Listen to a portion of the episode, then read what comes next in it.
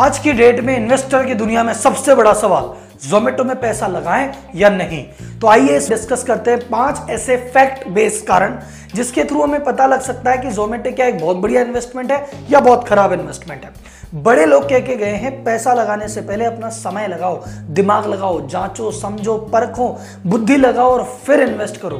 तो में हम डिस्कस करेंगे Zomato पे अब तक का सबसे डिटेल्ड एनालिसिस, जहां पे हम Zomato की हिस्ट्री डिस्कस करेंगे, Zomato का बिजनेस मॉडल डिस्कस करेंगे और 5 ऐसे फैक्ट डिस्कस करेंगे कि क्यों Zomato एक बेहतरीन इन्वेस्टमेंट आपके लिए साबित हो सकता है। तो आइए सबसे पहले बात करते हैं कि आखिर Zomato की शुरुआत हुई तो हुई कैसे।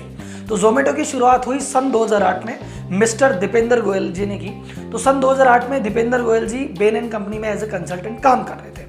तो वहाँ पे लंच टाइम में क्या होता था कि आसपास के रेस्टोरेंट से खाना मंगाना है, तो वहाँ पे आसपास के रेस्टोरेंट के सारे मेन्यू लाके ऑफिस में रख दिए जाते थे और लंच टाइम में वहाँ पे भगदड़ धक्का मुक्की मस्ती थी कि यार भैया मेन्यू देख लूँ, एक बार ऑर्डर कर दूँ।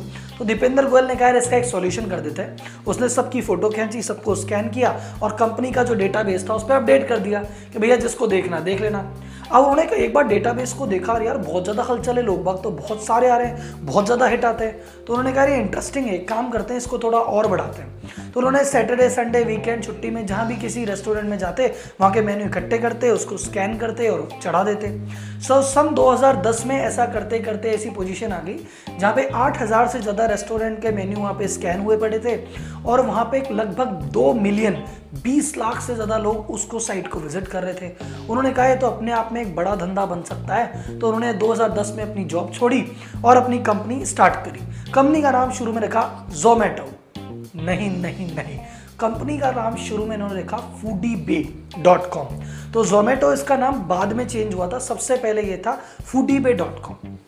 तो foodiebay.com का एक ही काम था, बस रेस्टोरेंट के मेन्यू लाओ, स्कैन करो और वहाँ पे लोग बाग आते थे, सिर्फ देखते थे, अच्छा रेस्टोरेंट में डिश देखी, प्राइस देखी, नंबर देखा, कॉल किया।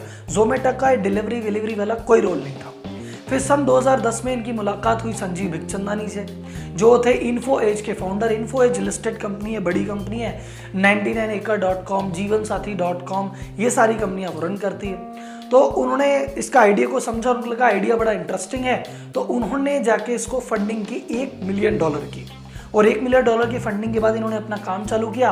उस दौरान फंडिंग करते समय संजीव ने एक बात बोली कि सर अगर आगे जाके आप इस बिज़नेस को बढ़ाना चाह रहे हो, पता नहीं आज तो हम रेस्टोरेंट मेन्यू का काम कर रहे हैं, आगे जाके न जाने क्या काम करें, तो फूड नाम इसमें से हटाओ, कुछ ऐसा हैपनिंग सा फंकी सा नाम रखो। और आपने bay.com ऑन कर रखा है तो कल को हो सकता है ebay.com से ऑब्जेक्शन आ जाए। तो उन्होंने कहा foodiebay का नाम चेंज करते हैं, पर नाम क्या रखें क्या रखें। तो सब टीम सोचने में लग गई। उन्होंने कहा कुछ ऐसा फूड से मिलता जुलता हो पर इंटरेस्टिंग सा नाम हो और एकदम एनर्जी चाहिए कुल मिला के। तो एनर्जी को कहते हैं जिंग और फूड से रिलेटेड हुआ टोमेटो। तो जिंग प्लस टोमेटो मिला Zomato। अभी जो Zomato शब्द है ये ढूंढ रहे थे, पर इन्होंने अगर देखा कि डोमेन रजिस्टर्ड करें, कंपनी का नाम रखेंगे Zomato, तो डोमेन चाहिए Zomato.com। तो Zomato.com उस समय मिल रहा था $10,000 में। दीपेंद्र ने कहा इतना खर्चा नहीं करेंगे भैया, अपन तो नहीं लेते।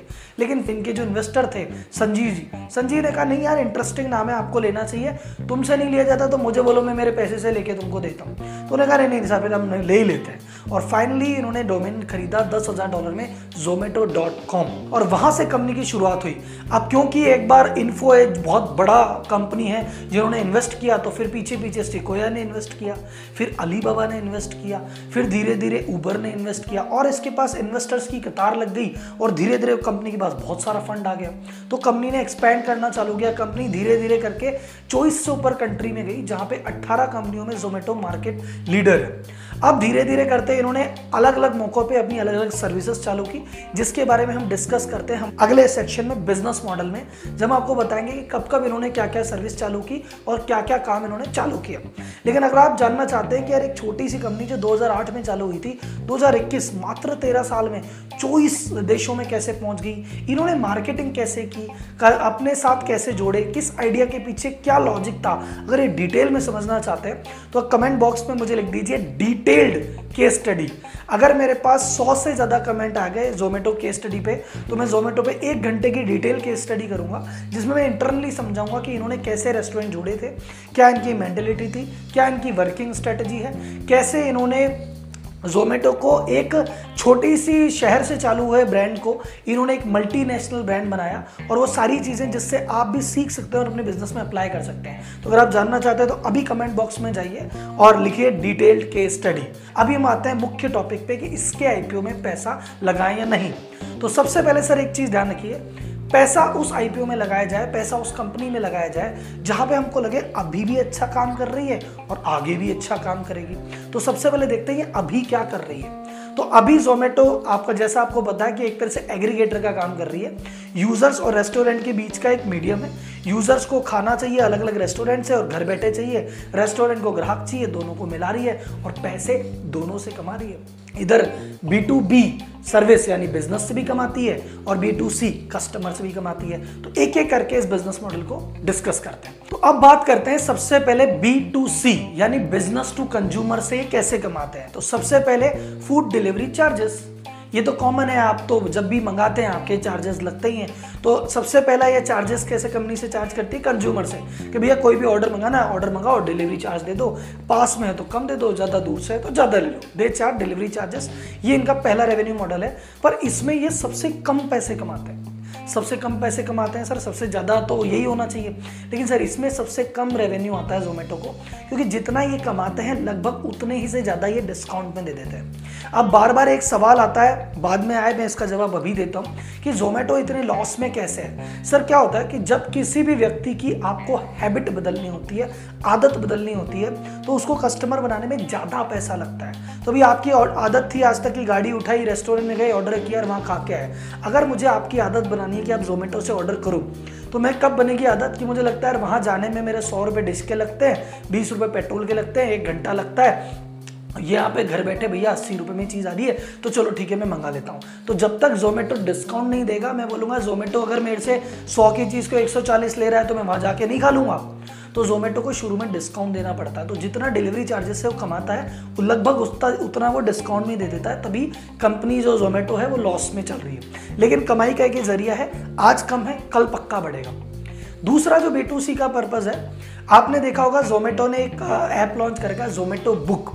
ज़ोमैटो बुक के थ्रू आप क्या कर सकते हैं कि किसी भी रेस्टोरेंट में अपनी टेबल बुक कर सकते हैं। अब रेस्टोरेंट आप 8 बजे एनिवर्सरी के लिए जाना है और आपको पता है कि मेरे को उस रेस्टोरेंट में टेबल बुक करनी है, पर वहाँ मिले ना मिले, रेस्टोरेंट करे ना करे, आपके पास अगर ज़ोमैटो बुक ऐप है उसमें आपने गए और अपनी टेबल रिजर्व कर सकते हैं, इस होटल में इतने बजे टेबल रिजर्व है। उसकी सब्सक्रिप्शन चार्जेस है वो ज़ोमैटो लेता है। दूसरा, बीच में आपने एक ज़ोमैटो की स्कीम सुनी होगी ज़ोमैटो गोल्ड, जहाँ पे एक पर्टिकुलर पेमेंट करते हैं और 1+1 के दुनिया भर के आपको ऑफर्स मिलते हैं। तो ये सब्सक्रिप्शन से कमाता है। तो ज़ोमैटो गोल्ड से कमा लिया उन्होंने, ज़ोमैटो बुक से कमा लिया, डिलीवरी चार्जेस से कमा लिया। तो कंज्यूमर से तो ज़ोमैटो ऐसे पैसे लेता है और ये बहुत ज़्यादा, इसकी रेवेन्यू का पार्ट अभी नहीं है, आगे जाके भविष्य में बनेगा। कैसे, वो 5 पॉइंट जो मैं डिस्कस करने वाला हूँ उसमें आपको बताऊँगा।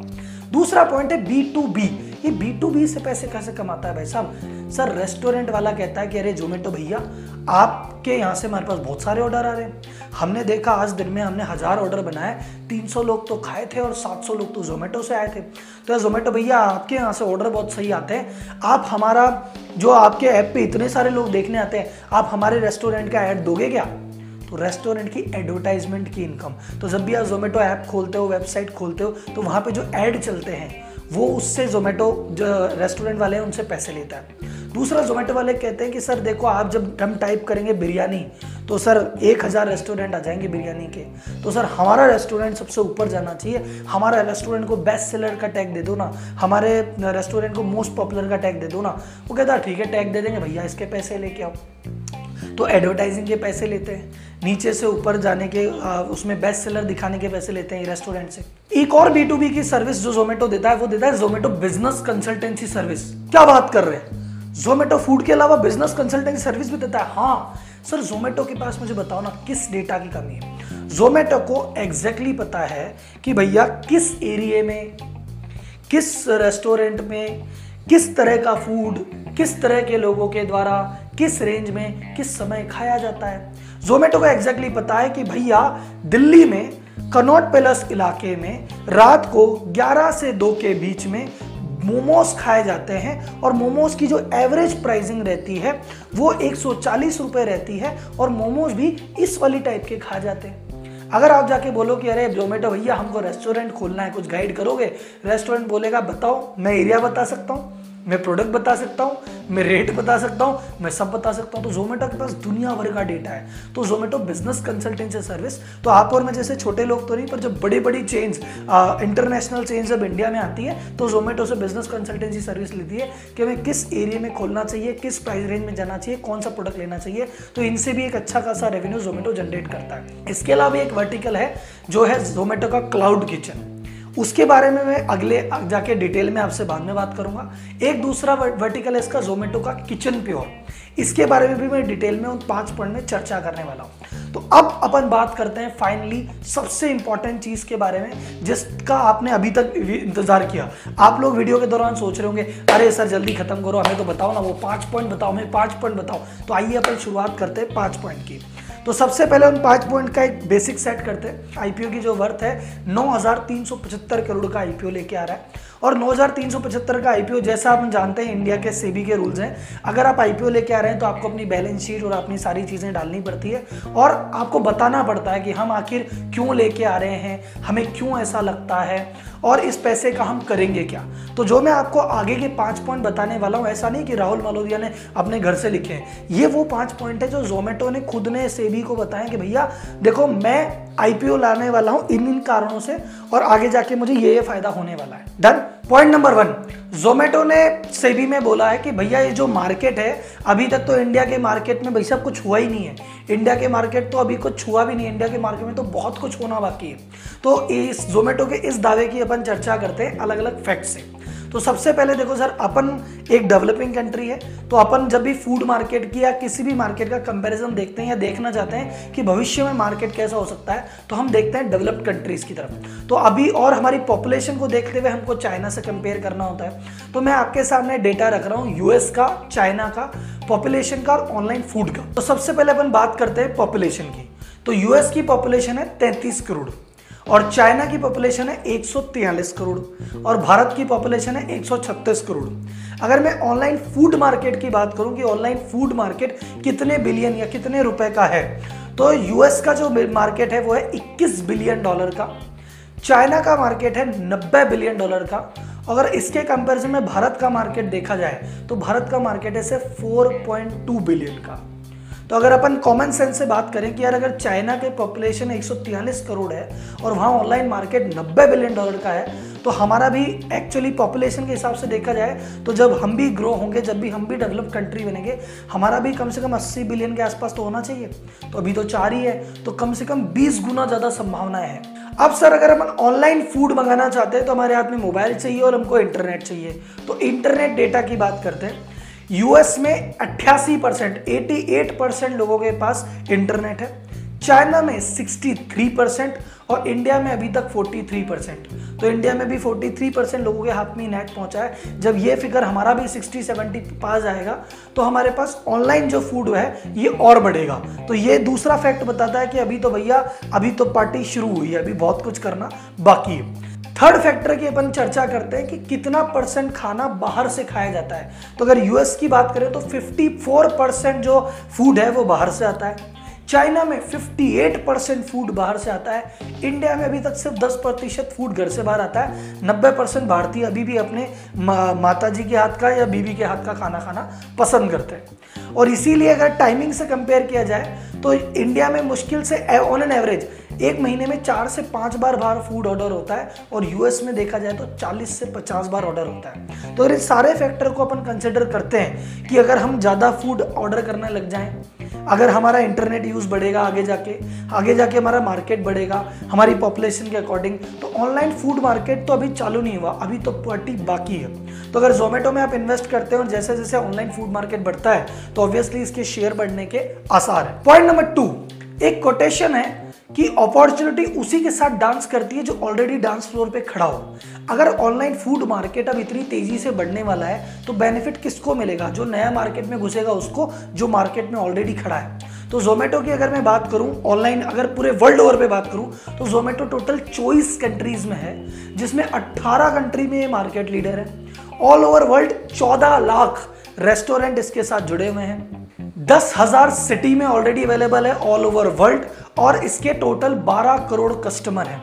इसके इंडिया स्टेट की बात की जाए तो इंडिया में भी कम से कम इसके पास 3.5 लाख रेस्टोरेंट इसके साथ जुड़े हुए हैं और 4 करोड़ से ज़्यादा एक्टिव यूज़र अभी भी इंडिया में Zomato के पास हैं। तो Zomato की इतनी स्ट्रॉन्ग पोजीशन है वर्ल्ड लेवल पे भी और इंडिया लेवल पे भी। तो जब इंडिया ग्रो करेगा, छलांगे मारेगा, डेवलप होगा, तब सबसे ज़्यादा बेनिफिट Zomato उठाएगा, क्योंकि वो ऑलरेडी उसका स्ट्रॉन्ग नेटवर्क लेके बैठा है और हर चीज़ को करने के लिए सक्षम है। पॉइंट नंबर 3, Zomato ने सेबी में बकायदा लिख के दिया है कि भैया इस पैसे का यूज हम ग्रोथ में करेंगे। अब ऑर्गेनिक हो चाहे इनऑर्गेनिक। ऑर्गेनिक ग्रोथ का मतलब होता है हम खुद को इंटरनली मजबूत करेंगे, और इनऑर्गेनिक मतलब होता है ऑलरेडी कोई भी स्टार्टअप होगा तो उसको हम भाई साहब खरीद लेंगे। Zomato की आज की कैश पोजीशन जो डॉक्यूमेंट्स के अकॉर्डिंग है, उसके पास 900 करोड़ के आसपास कैश ऑलरेडी पड़ा हुआ है और 4 से 5 हज़ार करोड़ का इन्वेस्टमेंट इधर उधर ऑलरेडी उन्होंने कर रखा है, और इस IPO से वो लेने वाले 9,375 करोड़। तो टोटल Zomato के पास लगभग अब पैसा होने वाला है 15,000 करोड़ से ज़्यादा, और Zomato इतने पैसे लेके अब शॉपिंग पे निकल पड़ेंगे।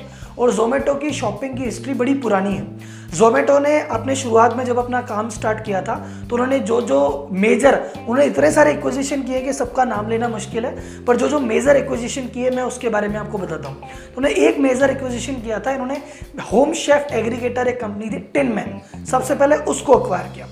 उसके बाद अपने डिलीवरी नेटवर्क को मजबूत करने के लिए उन्होंने दूसरी कंपनी थी जो फूड डिलीवरी करती थी रनर, उसको उन्होंने एक्वायर किया।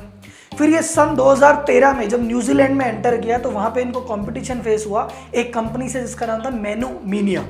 इन्होंने कहा भैया कंपटीशन ले, तेरे को भी खरीद लेते हैं। तो 2013 में इन्होंने मेन्यू मीनिया को खरीद लिया और न्यूजीलैंड के नंबर 1 हो गए। उसके बाद यूरोप में इन्होंने इटली में, चेक रिपब्लिक में, स्लोवाकिया में, पोलैंड में, ये यूरोप में एंट्री करते गए और जिस भी शहर में एंट्री करते वहाँ पे ऑलरेडी जो फूड वाला पार्टनर है सीधा उसको खरीद लेते। इनका जो सबसे मेजर एक्विजिशन जिसको आप कह सकते हैं, इन्होंने सन 2015 में एक कंपनी एक्वायर की थी अर्बन स्पून, जो कि इनकी जो सब्सक्रिप्शन साइज है, जो Zomato का खुद का सब्सक्रिप्शन बेस है, उससे 3 गुना बड़ी कंपनी थी और वो कंपनी खरीदते ही ये सीधे नंबर 1 ऑस्ट्रेलिया में नंबर 1 बन गए और USA में नंबर 2 बन गए। और ऐसा करते करते आज की डेट में मैंने आपको जैसा बताया कि 24 कंट्री में से 18 कंट्री ऐसी हैं जहाँ पे लीडर की भूमिका में है, और ये लीडर ऐसे ही बनता है खरीद के। तो शॉपिंग का इनका पुराना एक्सपीरियंस है और अब इनके पास 15,000 करोड़ रुपए हैं। तो आप इमेजिन कर सकते हैं कि ये आप क्या करने वाले हैं। Point number 4, profitability. देखो सर, आज की डेट में Zomato का एक नेगेटिव पॉइंट ये है कि भैया Zomato लॉस में ही चल रहा है, कभी लॉस बढ़ता है कभी लॉस कम होता है, प्रॉफिट तो भैया आता ही नहीं है। तो ऐसी लॉस मेकिंग कंपनी में पैसा लगाए या नहीं? और आपको मुझे कॉमन सेंस एक बात पता है, कोई भी नया स्टार्टअप अगर हैबिट बदलने की कोशिश करता है तो शुरू में उसको बहुत सारे डिस्काउंट देने पड़ते हैं, जिसके चक्कर में उसके साथ लॉस होना पॉसिबल है और लॉस होता ही है और इसी कारण लॉस हो रहा है। लेकिन जैसे जैसे लोगों की आदत बन जाती है वो डिस्काउंट कम होते जाते हैं, और धीरे धीरे जैसे हमारी आदत पड़ने लग गई है ऑनलाइन फूड मंगाने की, तो Zomato ने धीरे धीरे अपने डिस्काउंट भी कम कर दिए। तो आगे जाके भविष्य में और डिस्काउंट कम होंगे, तो जैसे जैसे डिस्काउंट कम होंगे Zomato की प्रॉफिटेबिलिटी बढ़ेगी।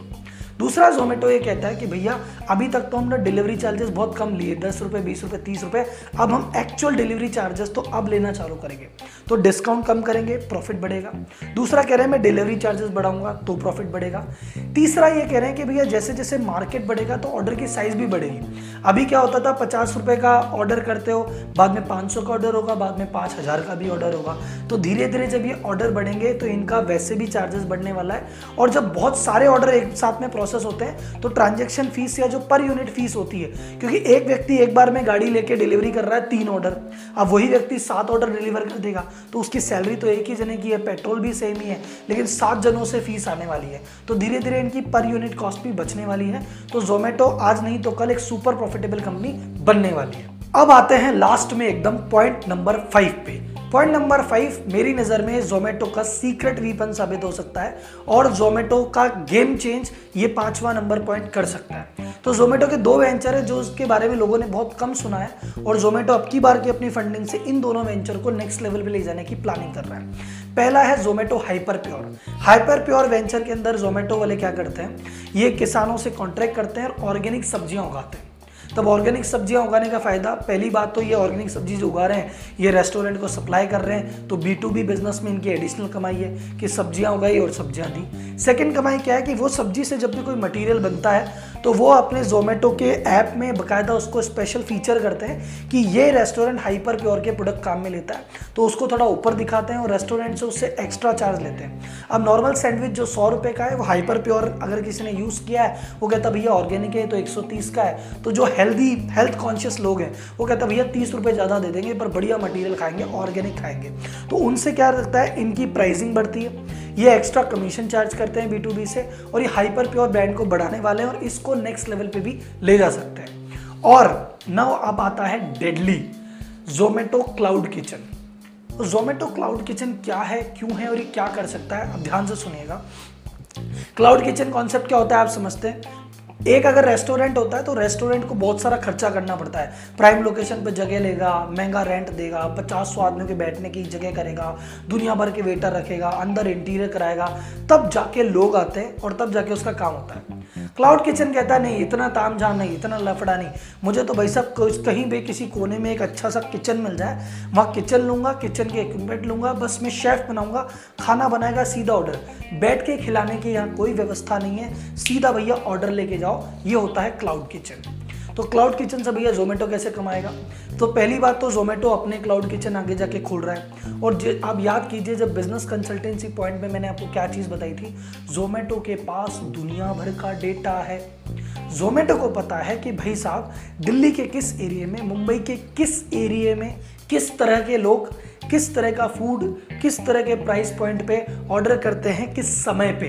तो जोमेटो खुद के क्लाउड किचन जगह जगह खोल सकता है और वहाँ पे जोमेटो को एग्जैक्टली पता है कि भैया जयपुर में राजा पार्क इलाके में भाई साहब बिरयानी बिकेगी शाम को 6 से 11, तो वहाँ बिरयानी के ऑर्डर लगेंगे। अच्छा दूसरा, दिल्ली के यमुनापुरी इलाके में मोमोज बिकते हैं, वहाँ के ऑर्डर लगाएगा। तो एक अगर आप नोटिस करेंगे, अगर आपने अमेजन के बारे में सुना होगा, अमेजन क्या करता है, अमेजन के प्लेटफॉर्म पे जो उसका सबसे ज़्यादा बिकने वाला प्रोडक्ट होता है अमेजन खुद उसकी कॉपी करता है और बेचने लग जाता है। तो फॉर एग्जांपल अमेजन पे आप एक कुर्ती बेच रहे हो 1000 रुपए की और ज़बरदस्त इस तरीके से कुर्ती बिक रही है, ज़बरदस्त ऑर्डर आ रहे हैं, अमेजन बोलता है 1000 रुपए की कुर्ती है भैया ये तो ज़बरदस्त बिक रही है। अमेजन किसी कुर्ती वाले से कॉन्ट्रैक्ट करता है, कहता है ऐसी के ऐसी कुर्ती एग्जैक्ट मुझे बना के सेम कलर में बना के दो। अब वो कुर्ती अमेजन के बन के आती है, अमेजन सेम कुर्ती 600 रुपये में बेचना चालू कर देता है और जिसकी कुर्ती ज़्यादा बिक रही थी उसको कर देता नीचे और खुद की कुर्ती का कर देता ऊपर। तो जब आदमी खरीदने जाता है कुर्ती बढ़िया, वो 1000 वाले से ना कुर्ती लेके 600 वाले से लेता है। तो अमेजन क्या कर रहा है, खुद के प्लेटफॉर्म पे काम करने वाले हाईएस्ट जो सेलिंग प्रोडक्ट हैं उनको किल कर रहा है, खुद के प्रोडक्ट की कॉपी कर रहा है। क्या सेम चीज जोमेटो नहीं कर सकता? एक सवाल, अगर जोमेटो को पता है कि इस पर्टिकुलर एरिया में इस समय में ये कचौरी इतनी बिकती है इतने रुपए पे, तो जोमेटो उस एरिया में सिर्फ कचौरी की सप्लाई, अगर 25 रुपए की कचौरी बिकती है वो कहता है चलो मैं 10 की देता हूँ। तो किसी एरिया में 180 पे बिरयानी जाती है वो कहता है मैं 130 की देता हूँ, क्यों? और सेम टेस्ट वगैरह सेम चीज़ उसको सब पता है, सारे ग्राहकों का डाटा है, क्या वो काम नहीं कर सकता? तो जोमेटो अनएथिकली भी ये काम कर सकता है, पर जोमेटो इसी काम को एथिकली करने की सोच रहा है। जोमेटो कह रहा है कि हम आगे जाके एक चीज़ कर सकते हैं कि ये जो सारी चीज़ें हैं ना इसको हम एथिकली करेंगे। हम क्या करेंगे, अब रेस्टोरेंट नहीं खोलेंगे, जोमेटो खुद के रेस्टोरेंट नहीं खोलेगा, जोमेटो खुद का क्लाउड किचन नहीं खोलेगा। जोमेटो कह रहा है मैं एक क्लाउड किचन खोलूँगा, वहाँ पे बाकी सबको बुला के लाऊंगा और एक बड़ा सा क्लाउड किचन खोल के वहाँ पे 50 ब्रांड को बोलूँगा तुम 50 ब्रांड यहाँ पे आओ, यहाँ बनाओ, यहाँ से डिलीवर करो। 50 ब्रांड को एडिशनल जगह मिल गई बेचने की। और जोमेटो कहता है कि मैं आपको रॉ मटेरियल भी दे दूँगा, डेटा भी दे दूँगा, खूब बनाओ, खूब बेचो, आप भी कमाओ, मैं भी कमाता हूँ। तो जोमेटो भी क्या कर रहा था, जैसे अगर मैं इसको एग्जांपल देता हूँ, हैदराबाद में एक फेमस बिरयानी वाला है, वहाँ वो बिरयानी कमा रहा है, पर वो हैदराबाद की बिरयानी वाला मुंबई में नहीं आ पा रहा। तो वो हैदराबाद के वाले को कहता है कि एक काम करो, आपकी 4 आदमी लेके इधर मुंबई वाले क्लाउड किचन में आओ, यहाँ बिरयानी बनाओ, यहाँ बिरयानी बेचो, मैं बताता हूँ कहाँ किस एरिया में बिकेगी, बनाओ और बेचो, आप भी कमाओ, मैं भी कमाता हूँ। तो इस तरह के क्लाउड किचन के कॉन्सेप्ट में आ रहा है। और अभी रेस्टोरेंट में अगर आप जाओगे तो फूड में मार्जिन होता है 25 से 30% के आसपास, पर जब क्लाउड किचन में चले जाते हैं तो यही मार्जिन हो जाता है 50 से 60% के पास, क्योंकि बाकी खर्चे तो बंद हो जाते हैं। तो अब आप इमेजिन कीजिए कि सारे छोटे मोटे रेस्टोरेंट को छोड़ के जोमेटो को पता है कहाँ पर दुकान खोलनी है, किस तरह के ग्राहकों को किस पॉइंट पे किस समय क्या बेचना है। क्या वो प्रॉफिट मशीन नहीं है? और वो रेस्टोरेंट नहीं खोल रहा, खुद का खर्चा नहीं करेगा, सिर्फ किचन बना रहा है और बेच रहा है। तो ये जो जोमेटो के पास डेटा की ताकत है, जो जोमेटो के पास इनोवेशन की ताकत है, और जोमेटो के पास अब आईपीओ के बाद जो टोटल 9000 करोड़ आईपीओ से और 6000 करोड़ मिला के 15000 करोड़ होंगे, तो आप इमेजिन कर सकते हैं कि क्या क्या चीज़ें होने वाली हैं। तो अगर आप मेरे से पूछते हैं कि राहुल जी आपकी इंडिविजुअल ओपिनियन क्या है, जोमेटो में लगाएं कि ना लगाएं, तो मैं कहता हूं sir let the data speak. अभी मैंने जो आपको 5 चीज़ बताई है, डेटा को अपने आप बोलने दीजिए। इसको लेके कई नेगेटिव चीज़ें भी मार्केट में, ये लॉस में है, मैंने आपको उसका रीज़न दिया। उसके अलावा मैं आपको एक इंटरेस्टिंग फिगर और देता हूँ। तो सन 2018 से लेके 2020, इन 2 सालों में जो फूड की इंडस्ट्री बढ़ी है वो बढ़ी है 613%, और उसी दौरान जोमेटो बढ़ा 841%। यानी अगर अपन उसको कंपैरिजन करेंगे तो लगभग 40% ज़्यादा बढ़ गया वो टोटल ऑनलाइन फूड इंडस्ट्री से। और जब कोरोना आया और फूड डिलीवरी रुकी तो जो 613% की ग्रोथ थी ऑनलाइन फूड की, वो घट के रह गई मात्र 362%। लेकिन जोमेटो की जो ग्रोथ थी वो 841 से घट के मात्र 711 आई, यानी पूरी इंडस्ट्री उधर आधी हो गई और जोमेटो को नुकसान हुआ लगभग 20% का। तो जब इंडस्ट्री बढ़ रही थी तो जोमेटो इंडस्ट्री से भी तेज़ी से बढ़ रहा था, और इंडस्ट्री घटने के बाद जो भी जितना नुकसान इंडस्ट्री को हुआ, जोमेटो को उतना नुकसान नहीं हुआ। तो फाइनली जोमेटो में इन्वेस्ट करना है या नहीं करना है, डेटा आपके सामने है, डिसीजन आपके हाथ में है। अगर मेरे से पूछा जाएगा तो मैं, क्योंकि एक ये इंडियन कंपनी आईपीओ लेके आ रही है, बड़ी एस्पिरेशनल स्टोरी है, और जो इसकी मैंने कंप्लीट केस स्टडी की है, मैं बड़ा इंप्रेस हुआ कि किस तरह से इन्होंने मार्केटिंग की, किस तरह से टीम को मैनेज करते हैं, दीपेंद्र की सोच क्या है, पंकज चड्डा की सोच क्या है, किस तरह से इस कंपनी ने कहाँ कहाँ गलतियाँ की, कहाँ कहाँ सही की। तो मुझे इस स्टोरी से बड़ा लगाव है और I would like to invest personally, मैं इसमें इन्वेस्ट करूंगा। आप जानना चाहते हैं कि इसके पर्दे के पीछे क्या क्या चला, और एज अ केस स्टडीज को सीखना चाहते हैं, समझना चाहते हैं, अपने बिजनेस में अप्लाई करना चाहते हैं, तो आप नीचे कमेंट बॉक्स में डाल दीजिए डिटेल केस स्टडी। आपको अगले महीने में जोमेटो पे एक डिटेल केस स्टडी कर दूंगा, अगर 100 से ज़्यादा कमेंट आ गए तो। इन्वेस्ट करते रहिए, कमाते रहिए, देश आगे बढ़े, आप आगे बढ़े। धन्यवाद, जय हिंद।